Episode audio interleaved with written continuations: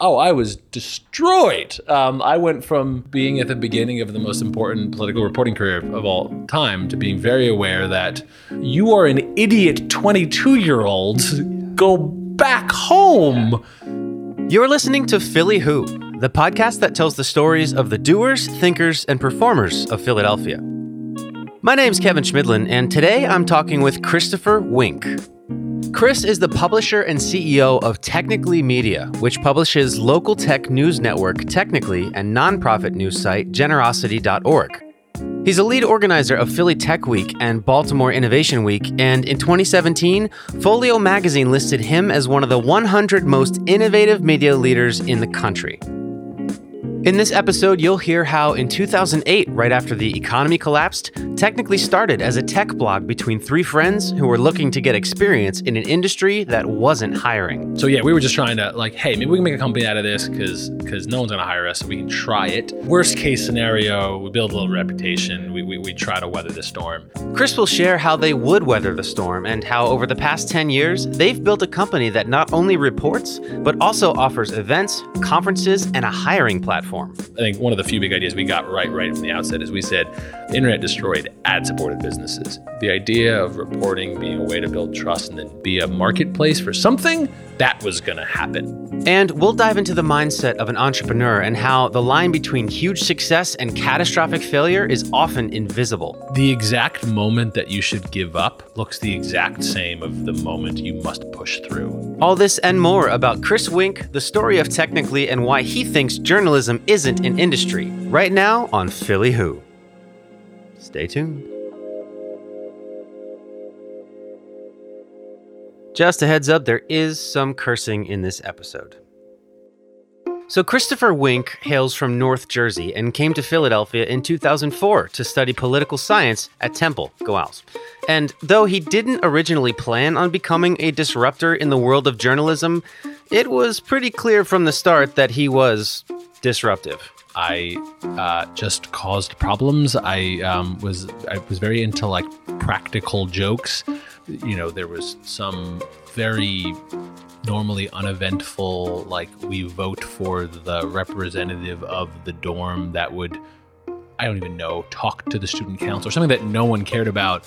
Um, but that I thought it would be funny to without the permission of a friend, run him as a candidate. And I put together one of the most, um, you know, probably proportionally the most expensive campaign in human history because I printed out 40 sheets of paper with photoshops of him and crowns and slogans and my RA, Donald Jackson, who's still a very important character in my life because he was trying to deal with, you know, he's a 22 year old, I'm an 18 year old. He's trying to deal with, like, dude, you, you can't do that. Like, I, vaguely aware that you're not, you know, you're not lighting the building on fire. So in the spectrum of things, there are just, worse things. Yeah, but. you're just being weird. it's like you need an outlet for your time.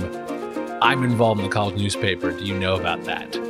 Uh, no. Um, Donald Jackson, um, he's the one who pointed me to the college newspaper um, to get me in less trouble and stop putting posters up and, and like him in turn getting in trouble with someone. He's like, go do something different. And so I started writing very wordy high minded uh, opinion columns as an 18 year old that no one should be forced to read. But eventually found my voice in my way. But Donald Jackson, uh, standing over my shoulder, getting reprimanded in my dorm, was the beginning of a journalism career. So you began writing uh, for the Temple newspaper. Was that Temple News? It was the Temple News. And then by the time you were ready to graduate in around 08, at that point you knew you wanted to get into journalism. Yes, that was so. I did uh, I did a thing that I guess we say was supposed to happen with college, where I went in with some handle on a possible vocation. I tested some of that. I learned some things. I read my Max Weber and got my poli sci degree. But along that way, I found a, a, a vocation with some focus and some professional contact and did a couple internships. And so, in that sense, I feel like I did the thing that I think we say is supposed to happen in college. So, yes, I came out with that in my mind. But then the economy was very uninterested in that. Interest, Right. It was 2008, which was arguably the worst year ever to graduate college. Yeah, And yeah. So what did you do? There's a whole bunch of years there that are probably vying for the Grammys of of worst year to graduate. Yeah, but this is definitely in the top 10. Yeah, exactly. yeah, so I did initially escape undergrad with a prestigious fellowship uh, in Harrisburg, Pennsylvania, shared by a few newspapers covering state government, doing very normal early political reporting stuff. Go, you know, sit in a government hearing and pick out a story um, from, you know, the, the change in the agriculture committee's stance on on financing of of um, you know organic eggs. Yeah. Uh, go find a story on that. That- So that was a really, it's really, it's excellent, excellent, excellent early reporting work to do. Um, very detail oriented. It's so challenging. Um, so that was what I did right after, and so I was somewhat sheltered immediately from it. Is that when you found out that Ed Rendell was going to be Obama's running mate? Yes, I was. That is a deep cut. Yes. So I am a at times colorful uh, personality. I, I was a mouthy intern, um, and I, I think the other newsroom folks generally found it amusing, but um, I was very deserving of some um, putting myself in my place. So more than a few times there were pranks on me, and one of them was an elaborate scheme in which a um, a series of the reporters in the Harrisburg State Capitol newsroom convinced then Governor Ed Rendell's chief of staff, the Democratic State Party chairwoman, speaker of the opposition party, all of these very note, notable state political figures convinced them that when the the intern essentially called them and asked them about a story to go with it, and they had me overhear a party rep telling another reporter that um, then Democratic presidential candidate Barack Obama was going to name then Pennsylvania Governor Ed Rendell as Barack's vice president before Joe Biden was named as that. And um, Jan Murphy, Harrisburg Patriot News, still love her. She um, turned to me and said, I can't do this story because I'm working on the school board budget. um, Because this isn't a big deal or right. anything. And said, uh, Do you want this? And I am 22, very aware that I'm the single greatest reporter who ever existed in the history of my industry. Um, and said, Obviously, Jan Murphy um, would turn to me and say, I'll cover the school board budget. You should, you should handle this. Are you kidding me? Of course. She's like, all right, I'll guide you on what you who you should call. So she very gently nudged me in the direction of people, and she was very she was like, don't call anyone who um, I haven't approved of. Yeah, tell Uh, me. Looking back at it, I was like, oh yeah, of course. She just you know this is a big story. She wants me to get it right. Of course. Why wouldn't you do that? And I called these people. Um, um, then Governor Ed Rendell's chief of staff. I caught him at a water park where he was with his grandson, and he said, uh, "Wow, I I can't say anything, but let's just say on Monday, there's Pennsylvania's going to be very excited." All these like comments like, "This is happening," and I'm envisioning myself on CNN that night, and I'm very aware that this is the beginning of my career, my ascendancy to be the great political reporter I was always destined to be. Um, reported out it, you know, all in the span of you know three to four hours because this is going to break. We're always going to break. It's a Friday afternoons, the Sunday stories. Uh, you know, Sunday follow-on stories. This is going to be huge. Wrote the story. Um, and just as I was, I handed over to Jan Murphy to go through every reporter. And the, the state capitol, the Harrisburg State Capitol newsroom is interesting in that you have a dozen or so newspapers that share it. And so all the reporters are in the same newsroom. They're friendly, cordial, but competitors. Um, and they all came in at about five o'clock as I handed Jan my story on deadline. She was like, you know, we gotta get this. Are you kidding me? You're gonna lose this. So she's shouting over my shoulder. I'm I'm pulling copy and source material in, and I'm on deadline. And I turn it over to her, and everyone comes in, and she's like, are you a fucking idiot? Did you actually think that we would have you do this story? Are you fucking kidding me? Uh, And what happens when the prankster gets pranked? Oh yeah, it was. I, I I mean, I was so confused because I called a dozen people who were not reporters. So it was the most masterful job. I I mean, the answer is I was stunned. Um, uh, I mean, I made fun of them all for having way too much time on their hands. uh, but no, I was. Oh, I was destroyed. Um, I went from being at the beginning of the most important political reporting career of, all time to being very aware that you are an idiot 22 year old. Go back home.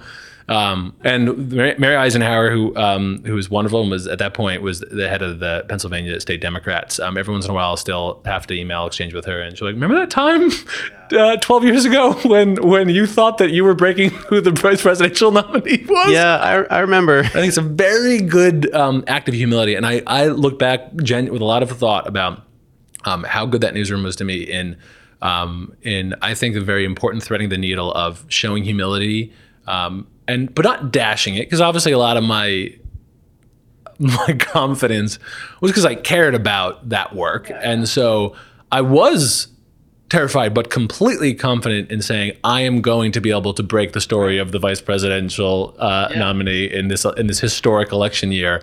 Um, I was very confident in my ability to do that. Um, and I think there's something important there. And if I didn't have a caring set of mentors who were willing to um, kick me in the butt and remind me that um, I wasn't ready for it, I wouldn't have um, been able to do it well. So there's a, there's a narrative somewhere of import. So this is 2008. Yeah. You and your co-founders got together and created this blog, technicallyphilly.com. Yeah.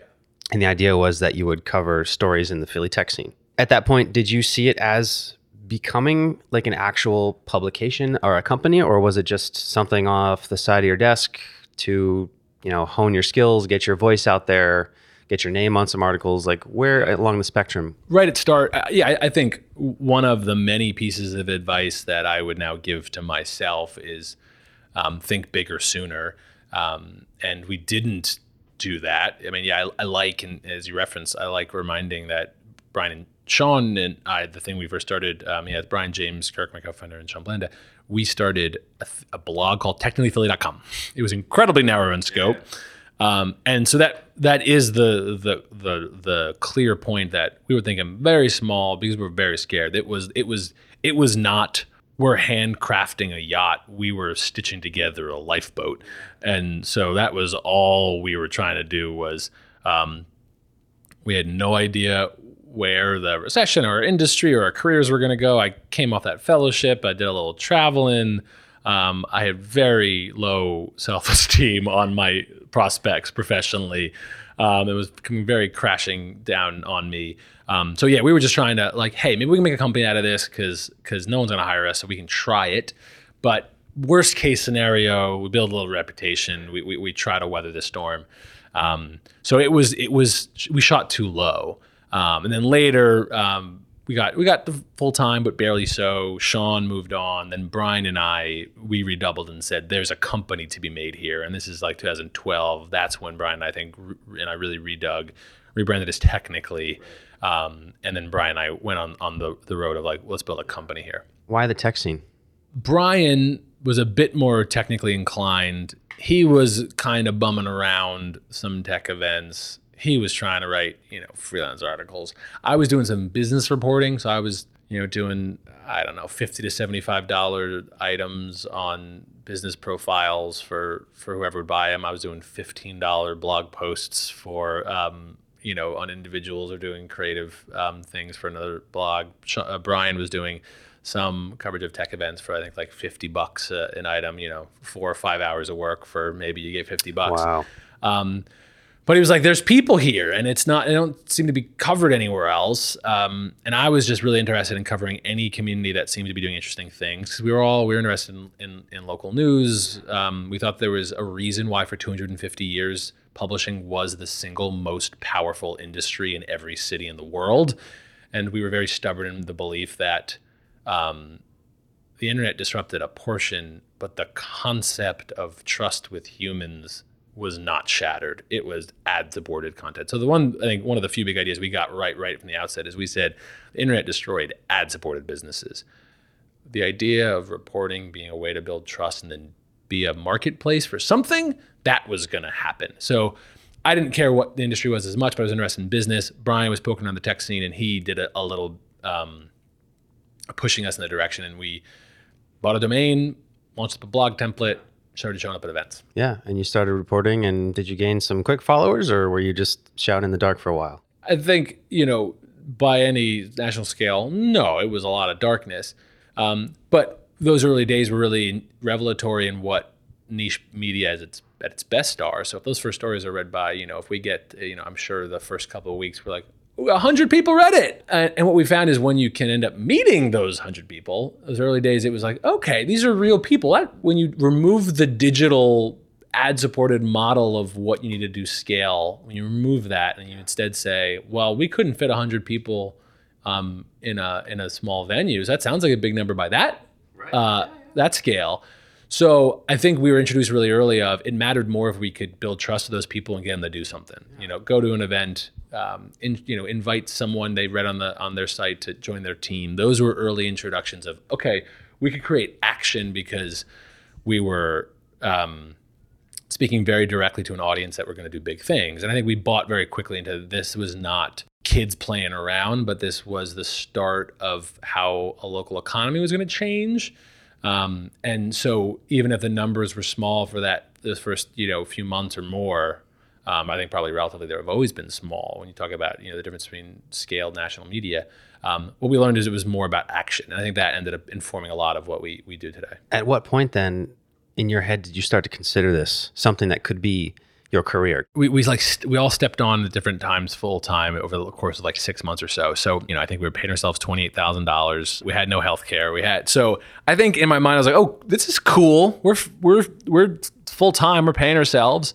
Um, I couldn't get work um, anywhere else. No one would hire me. Uh, I remember being rejected to be a volunteer Big Brother and the Big Brothers Big Sisters campaign. I was like, oh man, this Wow. is dark. I didn't even know that they rejected. Neither did I. Um, Oh, no. But I was like, I saw was like just like a weird unemployed um, using grad, and like uh, it just wasn't. They were like, we don't want to put a child. like Oh we, need to, we need to show somebody else sides. So I was like, oh, this is dark. Um, so uh, you know, a twenty eight thousand dollar um, job was like the biggest thing that that had going. My friend Sean, who we started the, the first blog site with, and then he left on. We're still quite close with. Um, I officiated his wedding last year, and we still sometimes tease him that he got a full time job when we were trying to like you know bootstrap it, and it was thirty thousand dollars, and he had to commute three times a week into New York. And we were like, I was like, you, I was so jealous. I was like, you and your thirty thousand dollar job and having to commute four hours away, three, three, way, three days a week. I was like, you're so,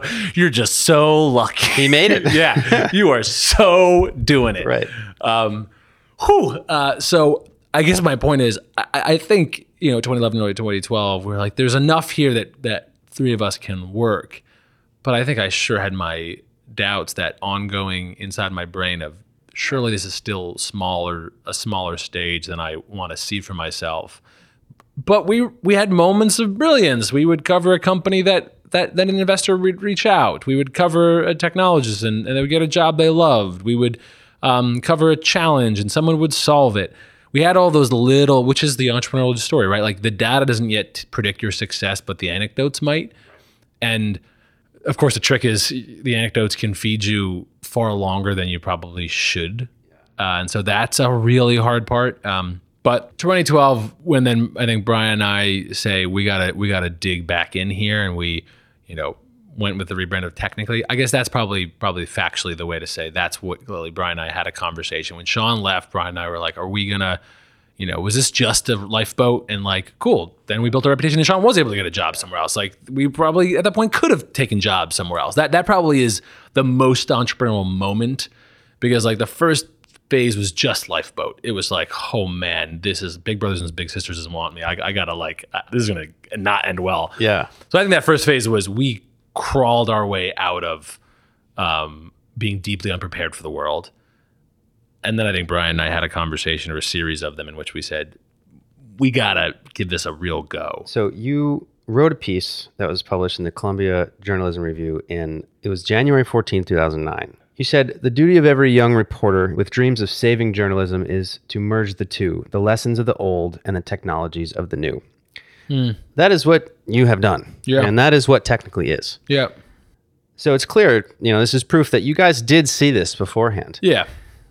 But other, was there anything other than just the sheer rejection of the old that kept you believing this, right? Because Yeah. that's a long time. 2009 is nine years ago, right? Yeah.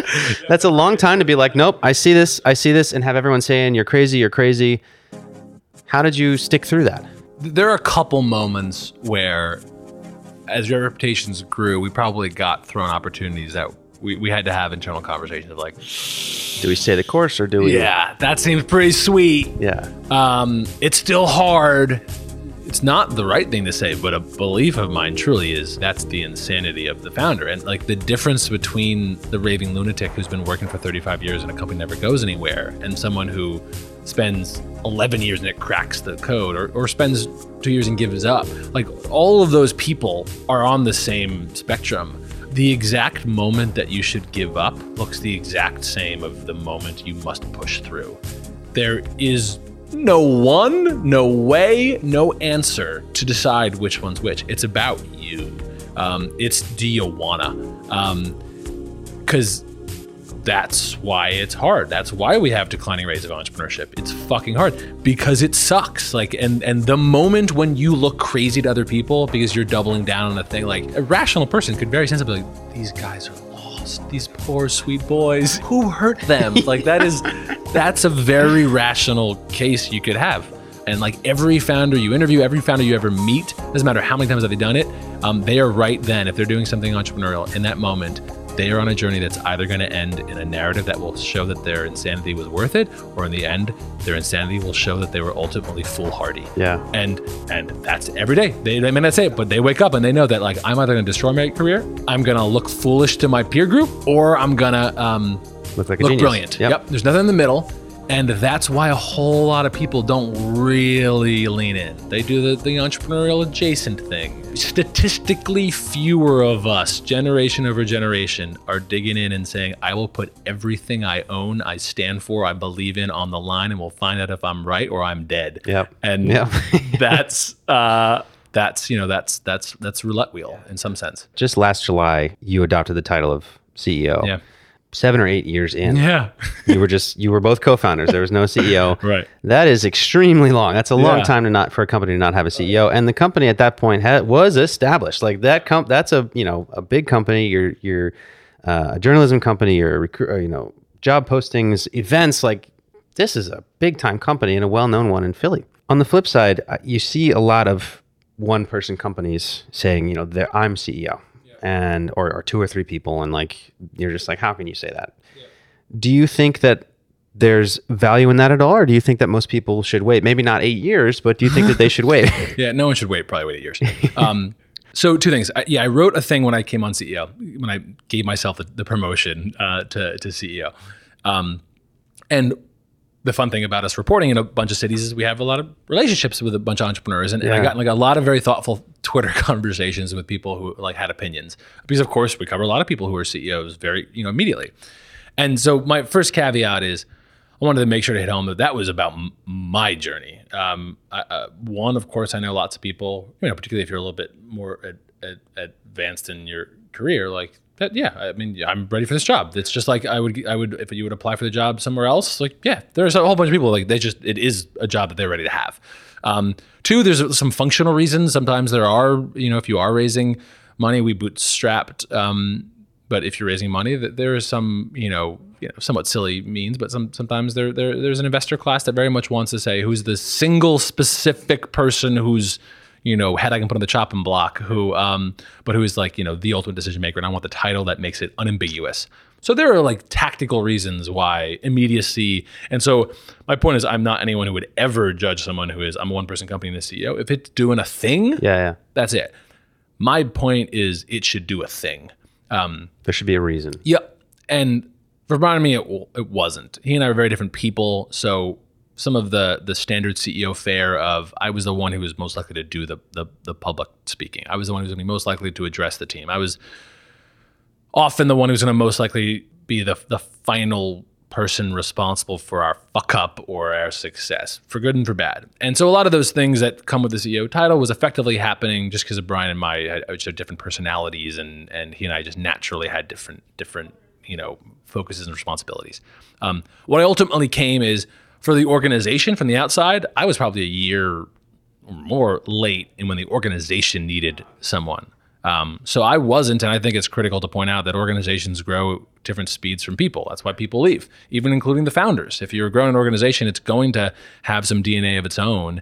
Um, and and so my journey didn't always exactly mirror particularly when we got to you know 15 or 70 people still small company but a little bit past that we're just a handful of people hanging out kind of stage um, so we needed someone who was charged with a long-term vision who would at times say and make unpopular but decisive actions. Those were acts that our organization needed, and I finally came to my you know self grooming end of I'm as ready as I need to be to make this step, knowing that as I you know put in that piece, I, I was very very very aware that that first day I was the worst CEO I'd ever be, and the plan then is that every single day I'm going to get better at it.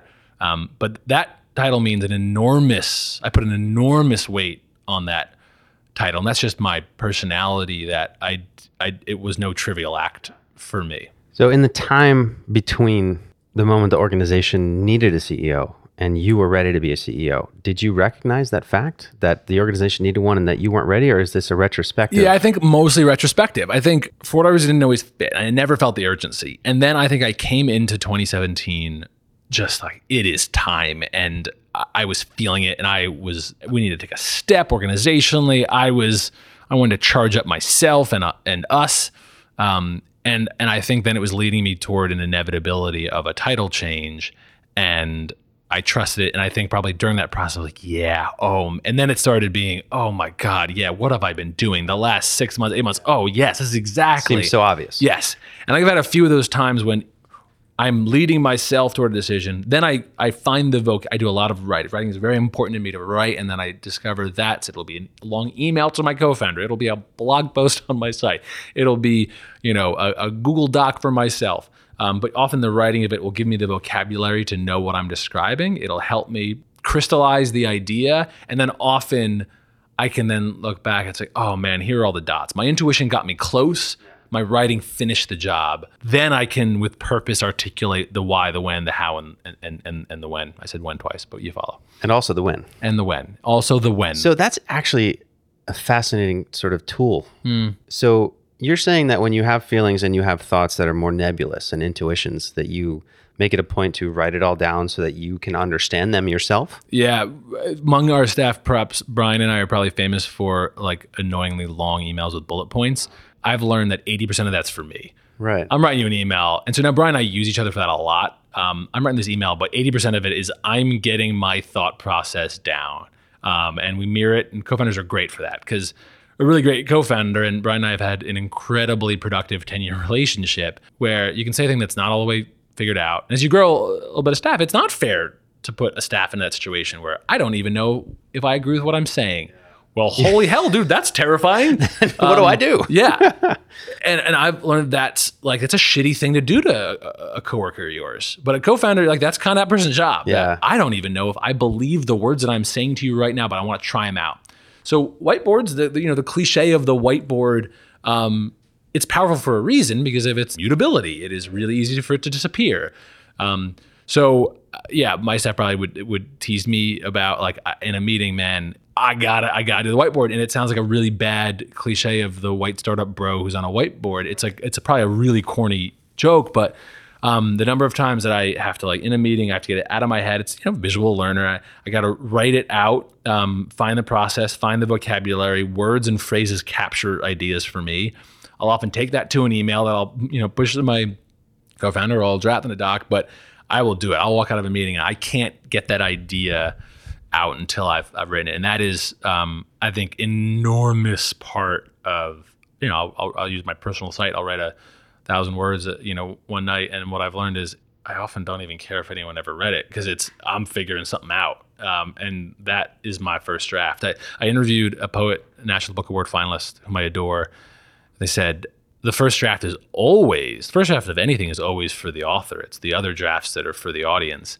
And that is resonant with me from creative and fiction writing down to emails. Yeah. Yeah. the first draft is for me. Uh, and if I'm going to edit it and clean it up, that's why you edit and clean up for the staff. But your co founder, you don't have to edit. Uh, and that's Brian will get first draft. This is from the inside of my brain to you. And it's it's my compliment for any like I might my frustrate or terrify staff members, but when I feel most at home or trusting with a teammate, it's when I'm this is unfiltered out of my brain yeah. into words to you in an email. Okay, now I have an opinion about that that thing I wrote. I'm totally going to steal that. Um, It's, a lot of word writing, but it's so great. I want to I want to back up a little bit into the story of Technically. So we mentioned how Technically off, uh, operates events, created and runs Philly Tech Week, uh, and also facilitates job postings online. At what moment did Technically go from journalism and publishing to throwing events, and how did how did a whole conference come out of it? one of those, you know, the, the the ten truths we probably got right at the origin. One of the ones that I contributed to us from the very start was was always very fixated that journalism, news gathering, we perceive it as an industry, but it just so happened that this this this this strategy, which is what journalism is, this strategy happened to be very neatly bound in a business model for a whole bunch of organizations that existed and were among the most powerful and influential for 150 years. Mm-hmm. Total historical anomaly. You know, it would be like if every car wash had a really great content marketing plan, and we were like, yeah, content marketing is a car wash business. Um, same thing as saying that a journalism journalism is, a, is an advertising business. It was just an anomaly that the business model was so tightly bound, and there's a whole bunch of historical fascinating reasons of we first started selling newspapers. Someone found out that oh man, we got an audience. We could just put pictures of coupons in here. Isn't that a great way to make some more money? It's a way to add revenue. And then it just dominated, infected. It was such a good business model, just infected the entire industry. So one of those fixations that I had is journalism is a way too great to build trust with humans. Um, that's what it is. Uh, and so that meant for 150 years a really good advertising platform. We built trust with people. We could put the Macy's ad in, in the paper because Right. these people trust us.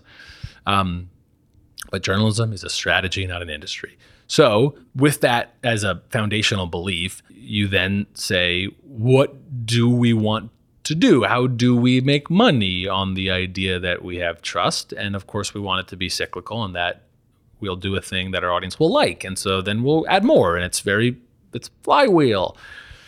Um, and so we were pretty early in 2008, 2009 talking about events as a proper business strategy, like tech, other national tech sites. So they were throwing conferences, you know, like TechCrunch Disrupt has happened, and the Verge and the Atlantic is launching an events division, and then later the Times is a wine club. That was really cool in 2010. There, there were all these like events as a, and we were very, we were have to think we're in the in the first wave of local that was talking about this is not just like a trivial triviality, but a way to make a little bit of money. Um, because the logic was true. If these people trust us, they'll come and hang with us. If they are, and then we'll find people who want to meet them and charge them money to put a flyer on a table. Um, really basic, really good. You know, if you're a J school uh, or journalism, young journalism kid who has no business background whatsoever, it's like a thing you can wrap your head around. It's a pretty basic business model. So that was we one of the first things we did. We did a couple events that very first year. Some were more successful than others. Um, Right from the outset. yeah. Yes. Yes. We we we we convened a bunch. Um, Sean um, uh, led us in convening a um, journalism unconference that we still host every year. It comes up uh, October. Um, it's an unconference for journalists. We still host. It's like our one industry event, um, and we hosted that like two months after we started. And there's like this wonderfully awkward video of um, of us all. You know, I was particularly in ill-fitting clothing um, and uh, looking very, very, very um, lost. But we are saying things, and I'm like, yeah, I still agree with that. Yeah, um, yeah. So we were, you know, and I, I think about that now when I, I hear that 22 year old, and I'm like, all right, calm down. I'm like, when you're 22, you know what's gonna happen. You just don't know how to make it happen. Listen to the kid with the idea. Good lord, don't let that person lead it because they're gonna be shitty at it because you know they don't know all what the world is. That's why age diversity is great at your organization. You want someone with a fresh idea, but you want people who know how to get shit done. That was what immediately led us to the first batch of uh, uh, events, and and um, you know we talked about jobs being important. The first dollar we ever made was an advertisement from from Chariot Solutions, a company that still we do work with um, in suburban Philadelphia, but they hire across the Mid Atlantic. The first dollar we ever sold was to them for an advertisement that was in truth partly to support us, but um, you know, Tracey Welson-Rossman would would still say, in part because you had an audience of technologists in addition to the entrepreneurs, and sure, I was hiring them, and I wanted to be seen that I knew cool shit, and you guys were just starting, and so you we were like the underground magazine of this community, so we were cool and and indie, and so she wanted to convey, yeah, I'm cool and indie, I know about this. It was it was an employer branding strategy. I didn't know the words for that, I didn't know what that meant. I wasn't yet focused on an industry yet. I didn't know any of those things but that's what we always were. So we first did some events. Um, we did native advertising, which we still do. We did these things that we accrued business models that, or revenue lines, I should say, that that um, we're all essentially about. We have an audience that trusts us. We want to take that trust seriously and provide them information that they want, but we're gonna make sure the quality is strong. And um, that really led us, you know, really in the last couple years that we've focused entirely on the idea of, of talent acquisition strategies that um, everyone in our community hates a recruiting model that is often predatory. So how do we increasingly play a role where we tell company stories, we build relationships with technologists, and, and, we match the two of them together. So we're doing some predictive modeling, we're doing some direct placement, we're doing um, some employer branding. Companies have subscriptions with us in which they can have company pages up, and that's a that's a that's a huge. Uh, that's a really long way away from we are a display advertising company. Um, not so far in other ways, but we're essentially saying the business model that we're interested in is talent acquisition, but we want to do it entirely differently. Um, and want to do it with the trust and authenticity of a community. And, and that I think is for me what actually business model innovation can look like um, is where you're challenging all the assumptions of what the work you do and how it's funded. Um, the assumption is always advertising because that's what it was for 150 years. So of course we assume it. Um, and Philly Tech Week was was one of the biggest outcomes in the event strategy.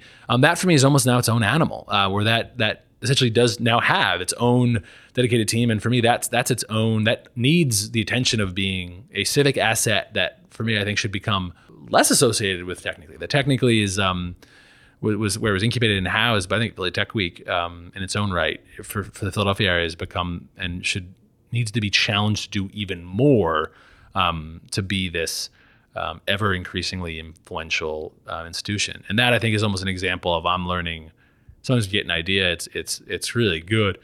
Maybe it's not core for the exact focus you want to want to have. So I think we're going to have dedicated resources for that, um, and say that we got to double it down on on on what we're learning about technically. Yeah. So you guys saw this from the front, from the beginning. It wasn't oh, it wasn't going to be just like a newspaper that sold ads and right. talked about tech. It was going to be this suite of um, different services and events and content. It's and I mean, lab, I mean, for, for folks at home, when you're doing that entrepreneurial thing, um, people in industry, we were not always particularly well liked. We are not always particularly well respected.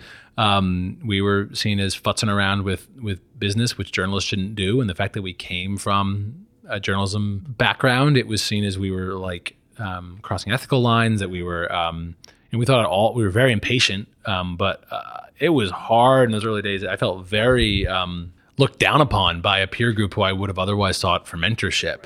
Um, but it's one reason why we ended up leaning more into the tech community. We, we, we never fully enmeshed ourselves in the broader journalism community, which I think ended up strengthening us. We listened a lot more to founders we were interviewing and, and cribbed lessons into um, our sector and, and other, our approach, um, in part because our industry wasn't particularly interested in us. Um, uh, because we were doing it different enough that it was no longer seen as, um, you know, you know, the folks who got attention in our world in the early days were people used to work at a newspaper who were just doing the same thing as newspaper, but online.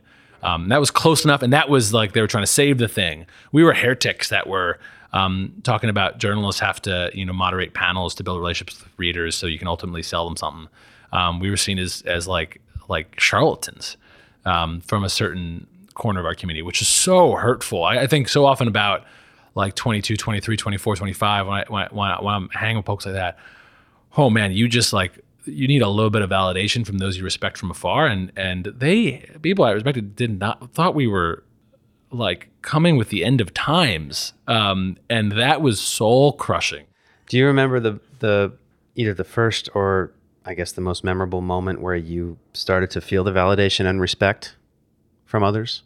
Yeah, and and it's so funny because they're always so um, they're so trivial looking back, but um, I adored um, the the culture and history around the Pen and Pencil Club, which is a, a, um, a journalist only club in Philadelphia. It's the country's oldest surviving open daily um, club. And I remember being, I think it was right after undergrad. Yeah, I, I, we might have must have just been starting technically, or around that period. And I emailed someone who I knew who was on on in, on, on the club's board, who I really respected, and I wrote this like 500 word perky email of um, I'm so excited about this industry and like meanwhile I'm terrified but I'm I mean like I'm I'm trying to do something about it like couldn't get any jobs but I'm you know I'm trying to make my own I'm doing these things that I think that I'm told I'm supposed to do Um, like and Pencil Club is everything that I, I want to aspire to. I want to like marry this world that I I love. I love the history of it, the culture, and I want to marry it with what I'm doing in the future. I want this to exist.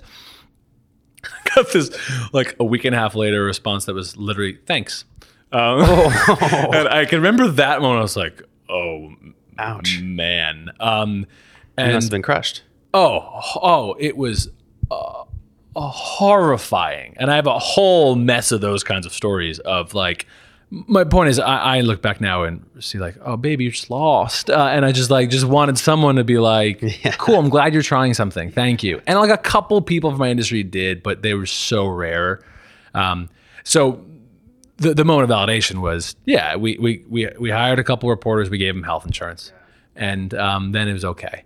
Uh, and so I ended up, you know, joined the club and became a board member, and then found a lot of people I loved, and, and was very cross industry. And um, I think with in that in some of those circles, I have a different set of relationships.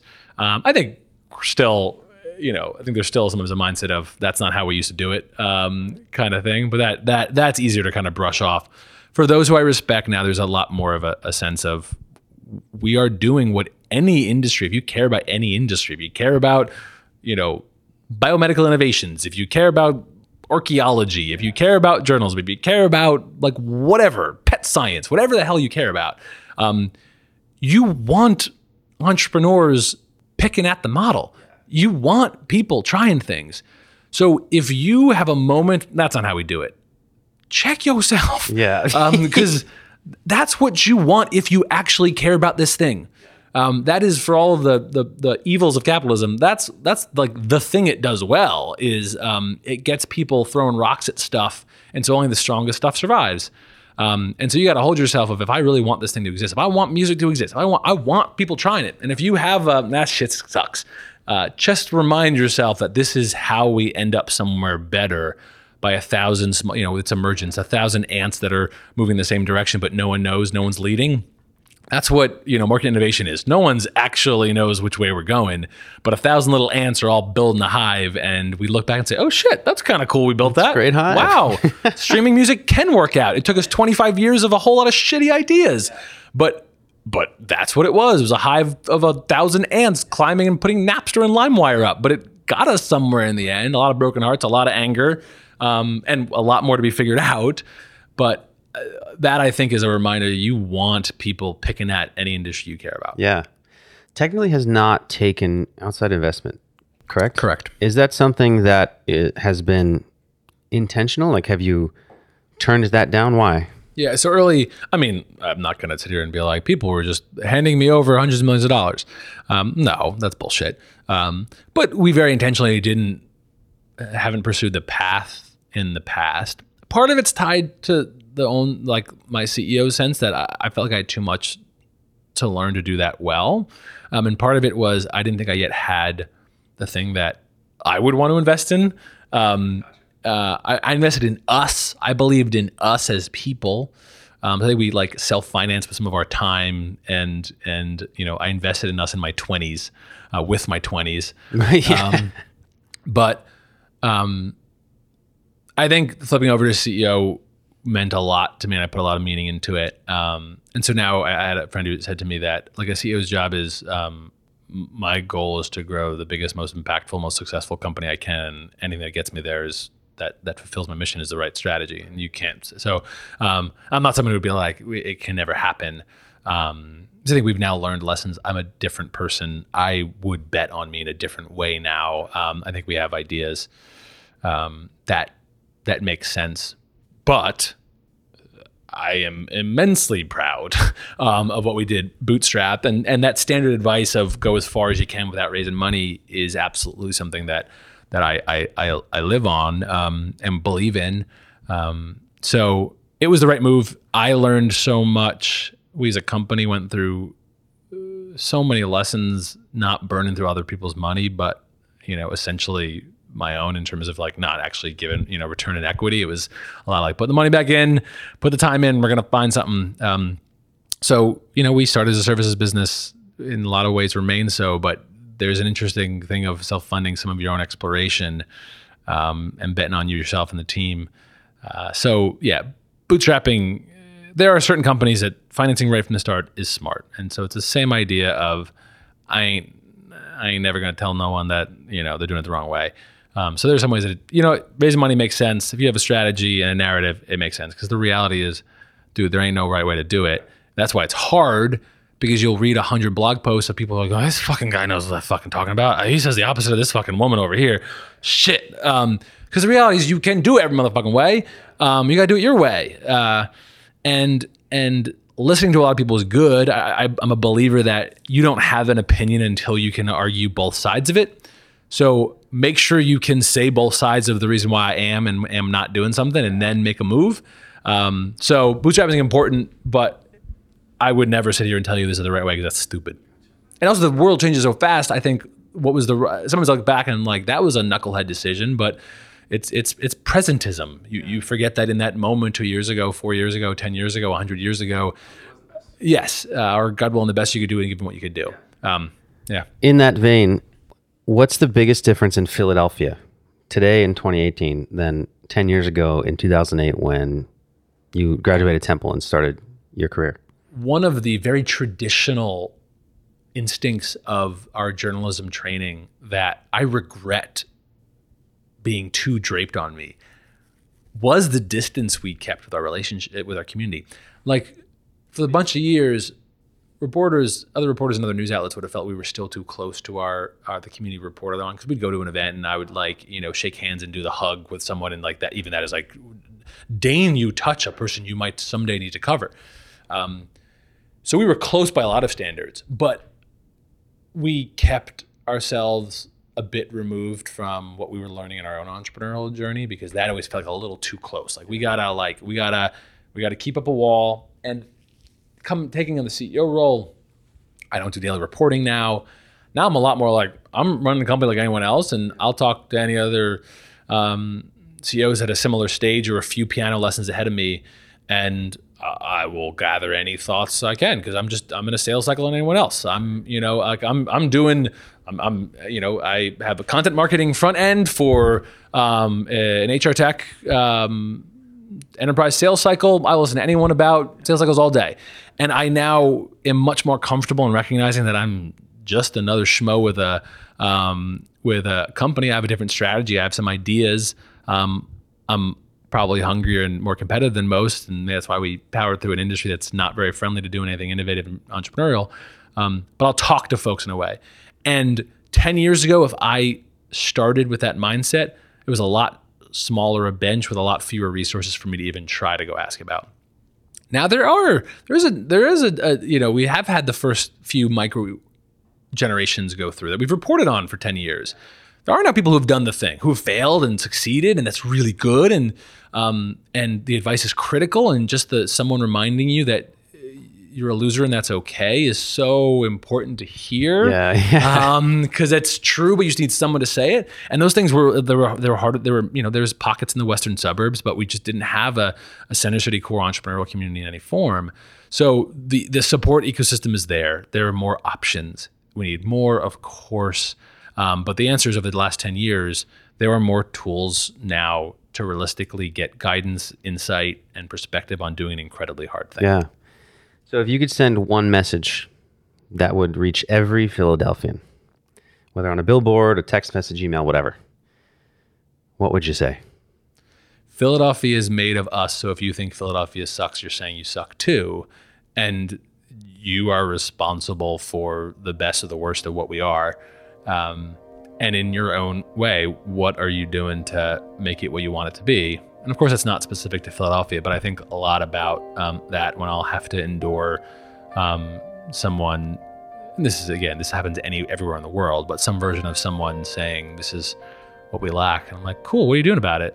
One of the mantras in our company is um, if you bring a problem, you have to bring a solution. And critically, the point is, it doesn't have to mean you have to solve it. It doesn't mean that you have to have the solution. But if you can't at least articulate, here's a thing that we could do, or I could try, or I could do, or I'm doing this little thing, even if I'm boiling the ocean, I'm doing something. Um, I would want more of us to do that. Um, and that that's again, that's not a like Philly little brother thing. I just think that's a that's what I would want for any city. Right. You gotta do the thing. Well, I think a lot of people in Philadelphia have that sort of defense mechanism where we do we do have this weird collective inferiority complex, and I think a lot of people are. I'm going to shit on Philly before you can, so that you don't hurt my feelings by doing it. And I think a lot of people should recognize that and just kind of get over it. And to your point, say I can actually change this. Like Philly's awesome, I'm awesome, Yeah. but we have challenges, so let's work incrementally to fix them. A complex thing that I always think about any person, place, or thing is um, uh, usually the thing you like best about it could also be rearticulated as the thing you hate most about it.